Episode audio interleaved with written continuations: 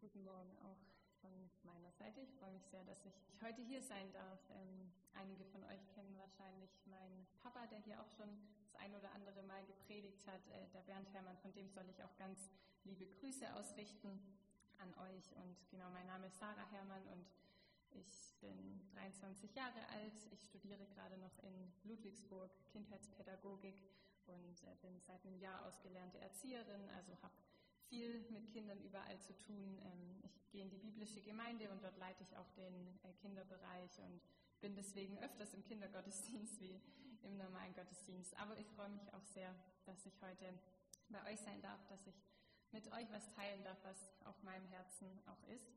Und ich möchte am Anfang auch noch kurz beten. Vater, ich danke dir für diesen Morgen. Danke, dass du hier bist mitten unter uns. Danke für dein Wort, dass dein Wort lebendig ist und ich bete dafür, dass du es uns heute Morgen aufschließt, dass du es uns aufschlüsselst, dass wir ja, Neues erkennen können, dass wir ja, eine neue Tiefe erleben dürfen. Und ja, ich bete dafür, dass du mir die richtigen Worte in den Mund gibst und dass du zu uns sprichst, Jesus. Amen. Ja, ich habe ähm, ein Wort, das ich schon länger faszinierend fand, wenn ich das ab und zu in der Bibel gelesen habe ähm, hat mir Gott auch für die Predigt heute aufs Herz gelegt. Und das ist das Wort Ausharren.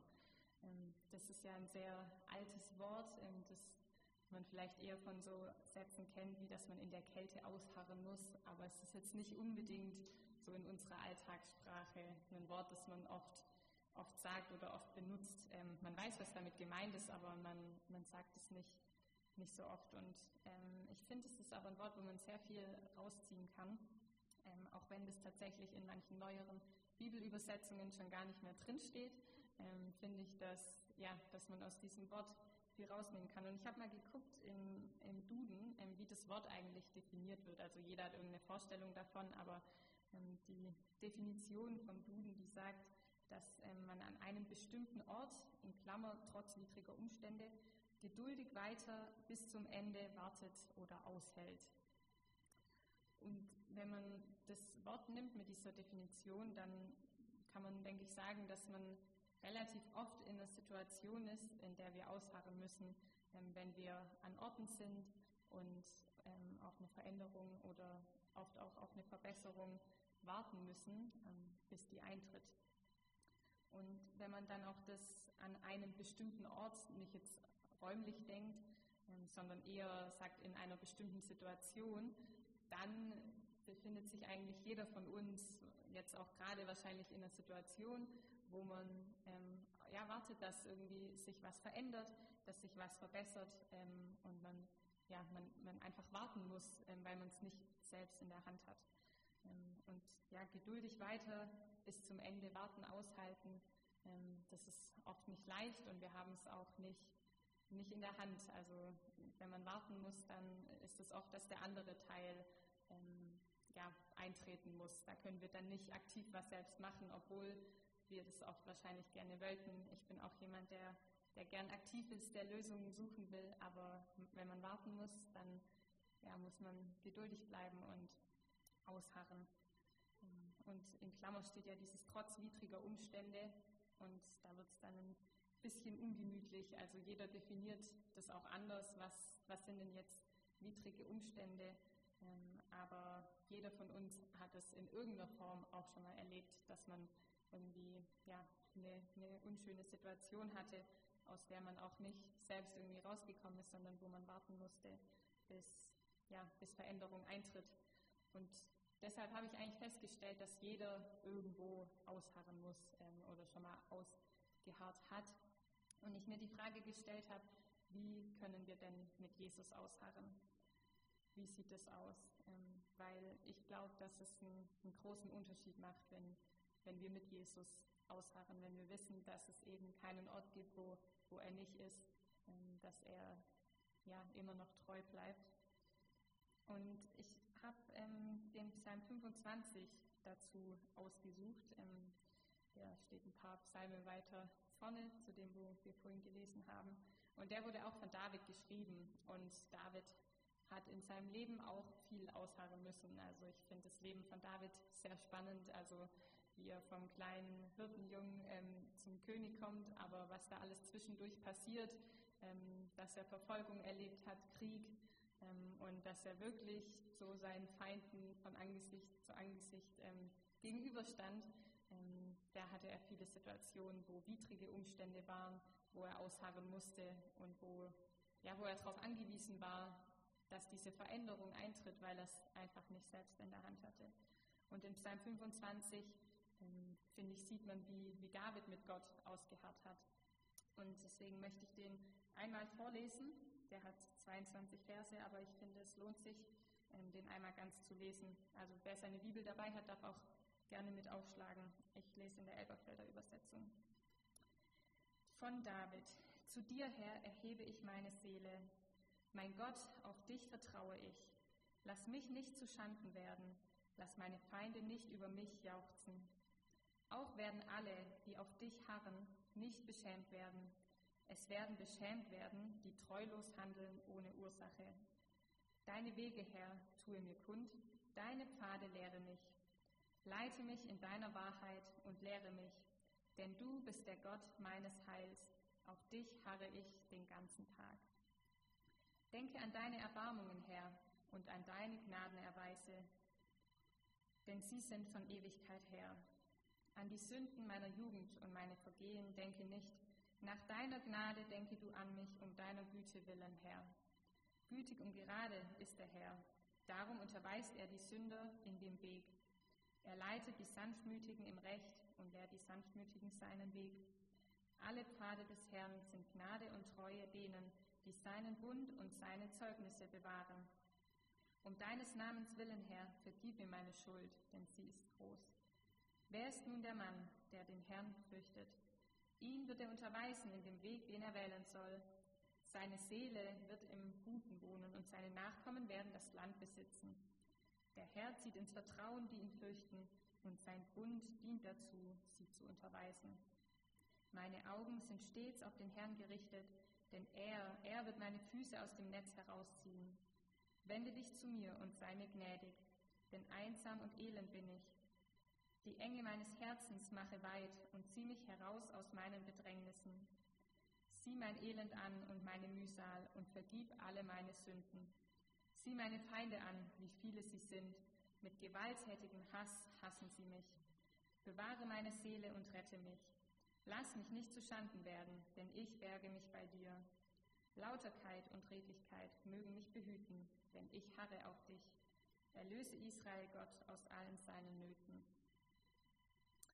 Ja, ich finde, an dem Psalm kann man, kann man sehen, wie David mit, mit schwierigen Situationen umgegangen ist, wie, ja, wie er durch diese Bedrängnis gegangen ist, weil er spricht hier wirklich das, ja, von den Feinden, die da waren.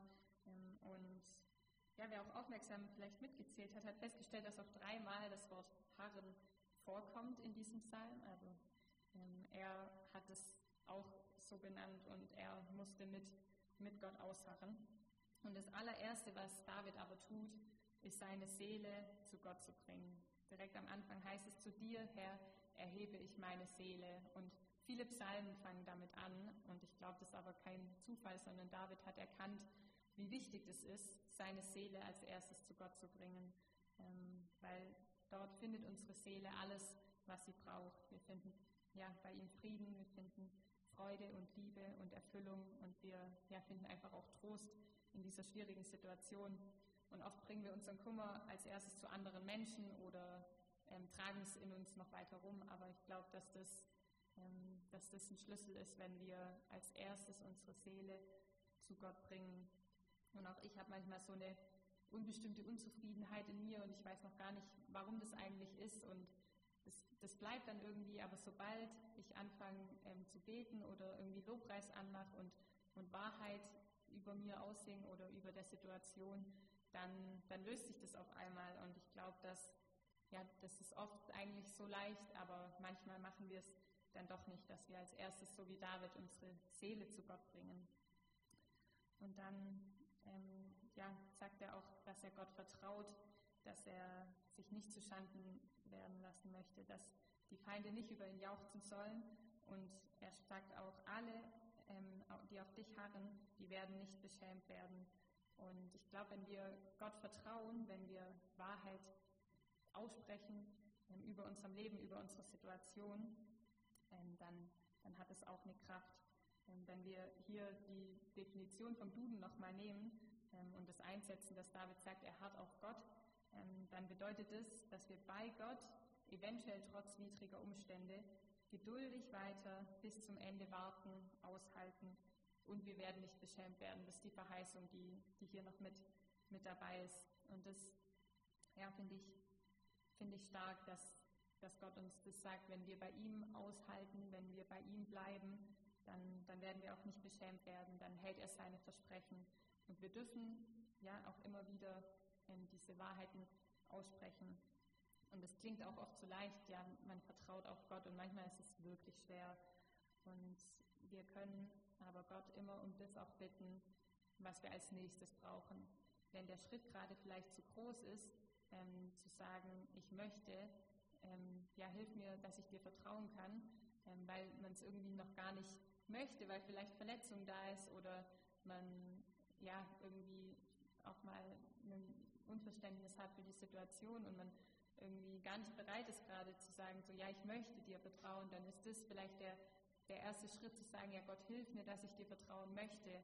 Und wir können ja Schritt für Schritt ihn um das bitten, was wir gerade als nächstes brauchen und müssen ja es nicht aus eigener Kraft tun, sondern er sehnt sich danach, uns zu helfen und ähm, Vertrauen wiederherzustellen oder unseren Glauben wieder aufzurichten. Dann in Vers 4 kommt das zweite Mal das Wort Harren vor. Da heißt es, Deine Wege, Herr, tue mir kund. Deine Pfade lehre mich. Leite mich in deiner Wahrheit und lehre mich, denn du bist der Gott meines Heils. Auf dich harre ich den ganzen Tag. Da setzt David nochmal so ein bisschen eins drauf. Er harrt nicht nur auf Gott, sondern er harrt den ganzen Tag. Und er, ja, er sucht Gottes Willen. Er möchte, dass er von ihm geleitet wird. In jeder Situation, egal wie schlimm sie ist, kann Gott uns darin begegnen und kann, ja, kann, können wir auch wieder was, was mitnehmen, was uns wieder stärker macht, können wir, statt immer nur diese Lösung zu suchen, können wir ihn fragen, was, was willst du mir denn gerade in dieser Situation zeigen? Was darf ich lernen? Was ist das, was du hier für mich vorbereitet hast? Weil auch wenn diese Umstände sehr widrig sind, glaube ich, dass Gott auch an, an dem Ort von dem Leid für uns was vorbereitet hat, was wir, was wir mitnehmen dürfen, was wir empfangen dürfen ja, und den ganzen Tag bei Gott ausharren. Ich glaube, das, das ja, ist ziemlich schwer und ich weiß nicht, ob wir, ob wir das auch schaffen würden, so den ganzen Tag einfach nur bei ihm zu sein. Das ist, ähm, ist ganz schön herausfordernd. Und David sagt es hier aber, dass ja, er den ganzen Tag bei ihm ausharrt und ähm, aushält und wartet. Und ich glaube, wir, ja, wir dürfen da dranbleiben, dass wir so diese Verbindung mit, mit ihm halten. Ich glaube, wenn wir auf was warten, dann heißt es nicht immer, dass wir nur da sitzen und nichts tun. So, das kann auch mal dran sein. Aber oft, wenn wir auf irgendein Ereignis warten, ähm, zum Beispiel auf irgendeinen bestimmten Tag, dass der eintritt, dann bleiben wir ja nicht zwei Wochen sitzen und machen nichts in der Zeit und warten nur auf diesen einen Tag, sondern wir, wir füllen diese Zeit auch mit, mit Dingen und bereiten uns eventuell auch genau auf diesen Tag dann dadurch vor, durch das, was einfach davor noch ansteht. Und ich glaube, dass wir das auch so nehmen dürfen, dass wir bei Gott ausharren, bei ihm bleiben, was nicht bedeutet, dass wir ja nur noch im Gebet vor ihm knien müssen, sondern einfach diese Verbindung mit ihm zu halten, an ihm dran zu bleiben, ihm immer wieder Raum in unserem Alltag zu geben und auch über den Tag einfach mit ihm im Gebet verbunden zu bleiben, so äh, ja, auf, auf die Art und Weise einfach bei ihm auszuharren. Ja, und was David auch macht, ist, dass er Gott an seine Verheißung, Verheißungen erinnert. Ähm, er sagt, hier denk doch an deine Erbarmungen her und an die Gnadenerweise, denk da dran. Und in Jesaja heißt es auch, dass wir Gott erinnern sollen ähm, an ja, seine Versprechen. Und das tut David hier auch. Und das müssen wir nicht tun, weil Gott sie sonst vergessen würde, sondern einfach um, um das auszusprechen, um daran festzuhalten und das drückt auch unseren Glauben aus, wenn wir ihm sagen, du hast aber gesagt, dann zeigt es Gott, dass wir daran festhalten, dass wir Glauben dafür haben, dass es auch tatsächlich eintreten wird. Und trotzdem hält er auch an seiner Güte fest. So, er sagt, denke du an mich um deiner Güte willen, Herr. Er weiß, dass er in der kleineren Position ist. Er weiß, dass er abhängig ist von Gottes Größe, von seiner Güte ähm, und dass er es nicht aus eigener Kraft kann und dass, ja, dass es einfach nur sein, sein Erbarmen ist, das Gott, Gott ihm zeigen möchte, weil, weil er ihn liebt ähm, und ja, er es nicht aus eigener Kraft schaffen kann. Und er spricht auch aus, wie, wie Gott ist. In Vers 8 heißt es, gütig und gerade ist der Herr. Darum unterweist er die Sünder in dem Weg. Er leitet die Sanftmütigen im Recht und lehrt die Sanftmütigen seinen Weg. Alle Pfade des Herrn sind Gnade und Treue denen, die seinen Bund und seine Zeugnisse bewahren. David spricht aus, wie Gott ist. Er hält sich an diesem großen Gott fest und ich glaube, dass das unseren Fokus wieder, wieder gerade setzt, wenn, ja, wenn so Umstände um uns herum sind, die, die widrig sind, die nicht schön sind. Ähm, Davids Feinde waren da, ähm, das schreibt er in dem Psalm. Ich weiß nicht genau die Situation, in der er sich befunden hat, aber wahrscheinlich war sie ziemlich auswegslos und er wusste wirklich nicht weiter. Aber er spricht aus, wie Gott ist. Er, ja, er schaut auf seinen großen Gott und das setzt den Fokus wieder gerade so. Er bleibt im Blickkontakt mit seinem Gott und schaut nicht die, die Umstände an. Und das, worauf wir unseren Blick richten, das ist das, was, was Raum einnimmt, das ist das, was groß wird. Und wenn er auf seinen Gott schaut, dann, dann wächst sein Glaube.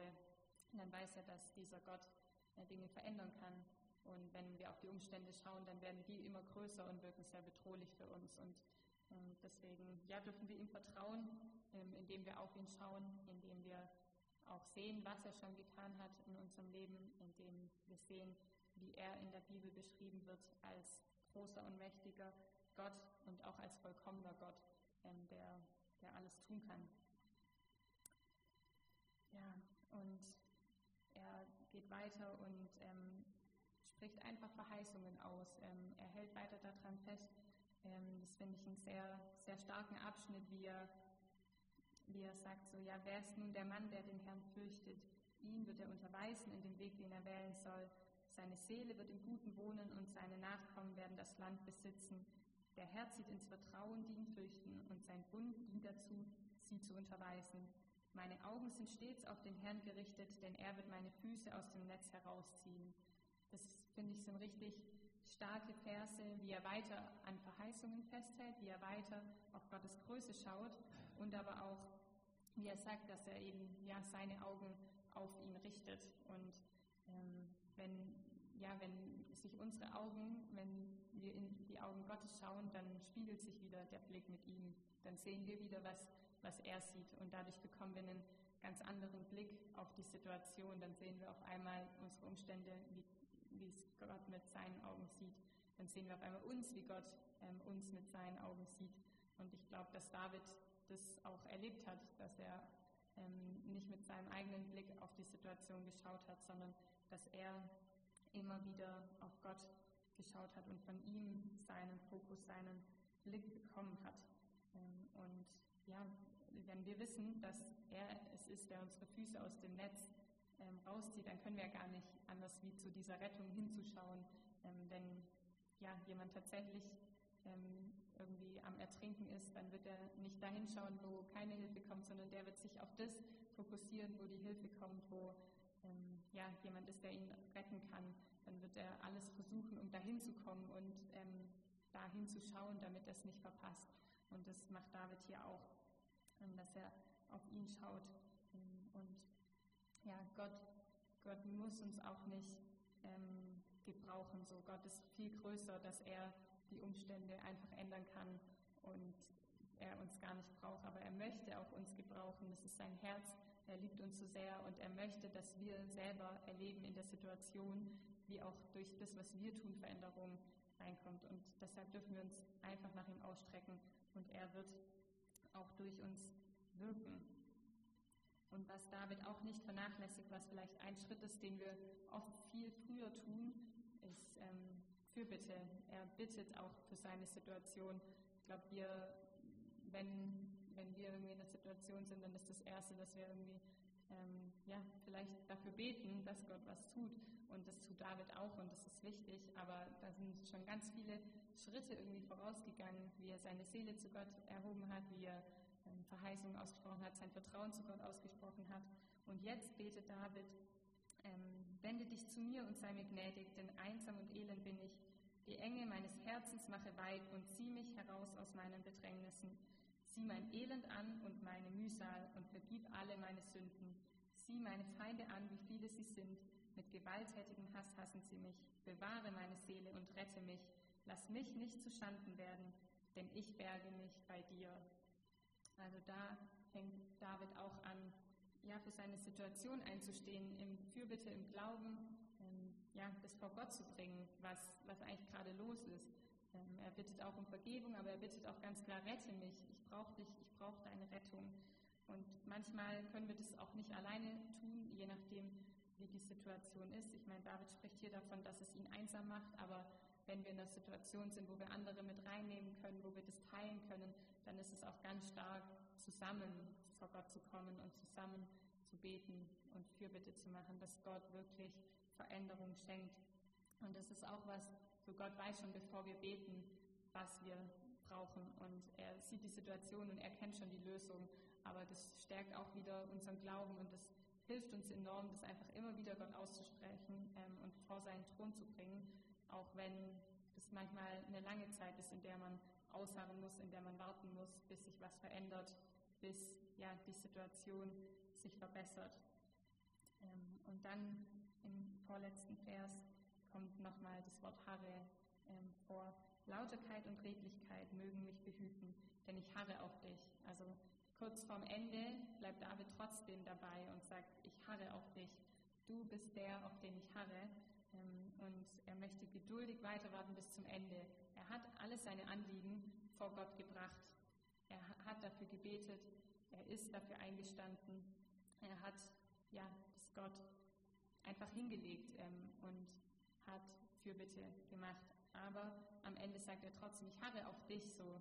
Ähm, ich bleib, ja, mein Blick ist nicht auf die Situation gerichtet, sondern ich will weiter auf dich harren. Ich will weiter bei dir bis zum Ende aushalten, ähm, bis sich was verändert, weil du der bist, der diese Veränderung auch bringen kann. Und trotzdem finde ich den letzten Vers dann auch noch besonders, weil da heißt es, erlöse Israel, Gott aus allen seinen Nöten. Da macht David jetzt ähm, was Besonderes und zwar wendet er jetzt seinen Blick weg von nur seiner Situation und, ähm, und sieht auch das große Ganze und sieht auch die anderen. Und er bittet für andere und nicht nur für seine eigene Situation. Und wir sind, glaube ich, oft, wenn wir in so widrigen Umständen sind, sehr auf diese Situation fokussiert, weil wir darauf schauen und dann wird es groß und nimmt viel Raum ein. Aber David kann hier seinen Fokus auch Stück wegnehmen von sich und auf das große Ganze schauen. Und ja, gerade auch heute könnte das sogar auch unser Gebet sein, dass wir genauso sogar für Israel einstehen und unseren Blick von uns nur wegnehmen und auch ja einfach Israel vor, vor Gott bringen und ja beten, dass Gott einfach Erbarmen hat ähm, mit seinem Volk. Und das macht David ähm, ganz am Ende noch, dass er ja nicht nur auf seine eigenen Umstände, auf seine eigene Situation ähm, guckt. Genau, und anhand von diesem Psalm waren da sehr viele Punkte drin, die was Ausharren bedeuten kann. Und ich habe die nochmal in eine Reihenfolge gebracht, wie, wie es für mich irgendwie ersichtlich ist. Und das Erste, was Gott, was ja, er tut, ist, seine Seele eben vor Gott zu bringen. Das Erste ist, er ja, bringt sich vor Gott, bringt alles, was seine Seele gerade beschäftigt. Dann das Zweite ist, dass er Gott vertraut oder eben um Vertrauen bittet. Er spricht sein Vertrauen aus, er, er hält daran fest. Dann als drittes sucht er Gottes Willen. Er streckt sich danach aus. Er möchte sehen, Gott, was ist denn dein Wille? Ich habe gerade keine Lösung für diese Situation, aber ich möchte deinen Willen suchen. Ich möchte, dass dein Wille hier geschieht, so wie wir es im Vater unser ja auch beten. Und dann als viertes erinnert er Gott an seine Verheißungen und ja, hält auch daran fest. Er spricht es aus, Gott, was er schon zu ihm gesagt hat, was er schon gemacht hat, auch in anderen Situationen. Und er, er holt es wieder hoch und er, er spricht diese Verheißungen im Glauben auch aus. Dann tut er auch Buße. Er weiß, dass Gottes Güte, dass ja, er nur allein durch sie bestehen kann. Und er bringt ja, seine Sünde vor Gott und bittet um Vergebung. Und dann bleibt er aber auch in Beziehung mit Gott, in Blickkontakt. Er sagt, ich habe auf dich den ganzen Tag, ich richte meine Augen auf dich. Er möchte nicht diesen Kontakt verlieren zu seinem Gott, sondern er möchte in dieser Situation, er weiß, dass sie vielleicht nicht morgen schon beendet ist, aber er möchte im Blickkontakt bleiben, er möchte in Beziehung mit Gott bleiben. Und dann erst als siebten Punkt geht er in die Fürbitte. Erst dann bringt er ja seine Punkte konkret vor Gott und ähm, fleht, fleht ihn an um Rettung, um Veränderung, dass ja, Gott sich einfach über diese Situation erbarmt. Und zum Schluss ähm, sieht er auch andere. Er sieht das Leid von anderen, er sieht das, was ähm, ja, die Situation einfach auch noch über seine Situation hinaus bewirkt und genau steht auch für die anderen ein. Und das fand ich sehr ermutigend irgendwie zu sehen in, in diesem Psalm, weil es ist nicht so, dass wir am Ende wissen, dass eine Veränderung eingetreten ist. Und ähm, David schreibt 22 Verse ähm, und da ist eben nicht nur irgendwie eine klare Fürbitte für seine Situation oder dass er nur irgendwie Gott sagt, wie schlimm alles ist, ähm, dass auch alles seinen Platz hat, sondern ich mag es, wie, wie er so an Gott festhält und wie er sich an, an ihn ranklammert und ja an die Verheißungen und an, an Gottes Größe und an sein Sein.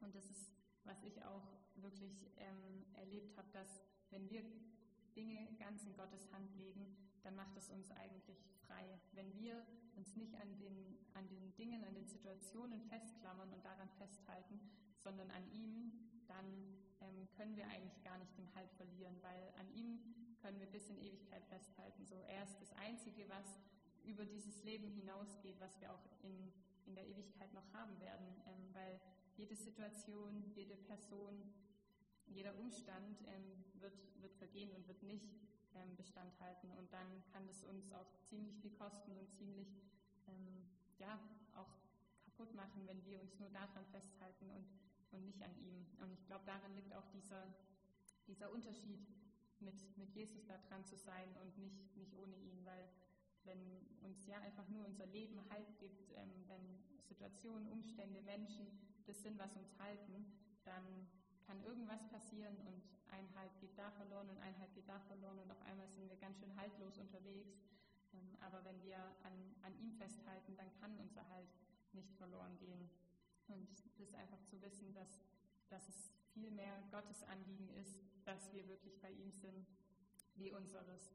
Wir haben auch eine Sehnsucht danach und möchten, möchten gerne bei ihm sein, aber er sehnt sich noch so viel mehr danach und möchte alles dafür tun, dass wir an ihm festhalten, dass wir an ihm festhalten können auch. Und ja, es ist viel mehr Gottes Wunsch, dass wir nah an seinem Herzen sind, wie unseres. Und deswegen wird er alles tun, auch genau da, dass wir nah an seinem Herzen sind. Und deshalb ja, möchte ich uns einfach alle ermutigen, dass wir vor allem ähm, auf ihn schauen, dass ja, egal wie, wie schlimm oder auch wie ernst eine Situation ist und das, es gibt sehr schlimme und auch sehr ernste Situationen ähm, und trotzdem ist, ist Jesus der, der größer ist, ist er der, an dem wir uns gut festhalten können und der, der einfach ja, bis in Ewigkeit bleiben wird. Und unsere allererste Bestimmung ist es einfach, ja, sein Kind zu sein und zu ihm zu kommen. Und das hört sich oft ja so leicht an in unserem vollen Leben, aber das ist das, was unsere erste Berufung ist, einfach Kind Gottes zu sein und bei ihm zu sein und ja, an, in, vor seinen Füßen einfach zu sein. Und David hat genau das gemacht. Er hat, hat an Gott festgehalten und dann ist Gott mit ihm da durchgegangen und er hat darin Halt und Trost gefunden und konnte wieder aufstehen, um dann auch ja, den Sieg zu erringen, ganz oft. Das sieht man bei David auch, wie einfach Gottes Hand so sehr auf Davids Leben war, dass er ihn bewahrt hat, dass er ähm, ja, einfach immer wieder ihn so ganz konkret vor dem Tod tatsächlich bewahrt hat. Und wir dürfen einfach nah bei Jesus bleiben und seine Hand nehmen. Und ich ja, möchte euch noch dieses Bild mitgeben oder diese Frage, so wie würde sich unser, unser Denken verändern, wenn Jesus wirklich ganz ähm, fest unsere Hand halten würde in der Situation, wo wir drin sind. Also wenn wir das nicht nur irgendwie wissen, er ist irgendwie da, sondern wenn er neben uns stehen würde und wir seine Hand halten würde. Wie würde Ausharren dann aussehen, wenn, wenn er direkt neben uns mit da durchläuft? Ich glaube, dann hätten wir einen ganz anderen Blick auf diese Situation und ähm, ja, das kann ich oder wünsche ich mir nur, dass wenn irgendjemand in einer Situation ist, wo, wo man wirklich ausharren muss, also gibt es ja ständig im Alltag, dass man irgendwie auch kleinere Situationen hat, aber auch wenn es größere Situationen sind, dass wir da mit Jesus zusammen durchgehen. Und dafür möchte ich jetzt am Ende einfach noch beten. Vater, danke, dass du ein Gott bist, der bleibt. Danke, dass du bei David geblieben bist, dass David an dir festhalten konnte, dass er ja diesen Trost durch dich erlebt hat, dass er ausharren konnte mit dir. Und danke, dass wir das sehen dürfen, dass wir dein Wort haben. Und ich bete dafür, dass jeder von uns das auch so erleben wird, dass wir ausharren können mit dir, dass du in der Situation mit uns bist, dass wir uns an deiner Hand wirklich festhalten können und nicht ja, ins Wanken kommen. Ich bete, dass, ja, dass wir einfach vor dir sein können und dass du uns nah in dein Herz ziehst. Danke, dass dein Verlangen viel größer nach uns ist, wie unser Verlangen nach dir. Und du kannst aber auch unser Verlangen größer machen. Und darum bitte ich dich heute Morgen, dass wir ein tiefes und großes Verlangen haben nach dir, Jesus, unserem Retter und unserem, ja, unserem Anker, unserer Hand, an der wir uns festhalten können. Und dass wir ja, einfach auf neue Art und in einer neuen Tiefe deine, deine Liebe für uns sehen und erleben dürfen. Danke für alles, was du für uns tust. Danke, dass du so groß und mächtig bist, dass deine Güte und deine Größe so, ja, so groß sind. Danke für deine Herrlichkeit, die wir auch schon hier auf der Erde sehen dürfen. Und ja, ich bete da um deinen Segen, dass wenn wir ausharren müssen, dass wir uns an dir wirklich festhalten und ja, uns nichts von dir trennen kann, Herr.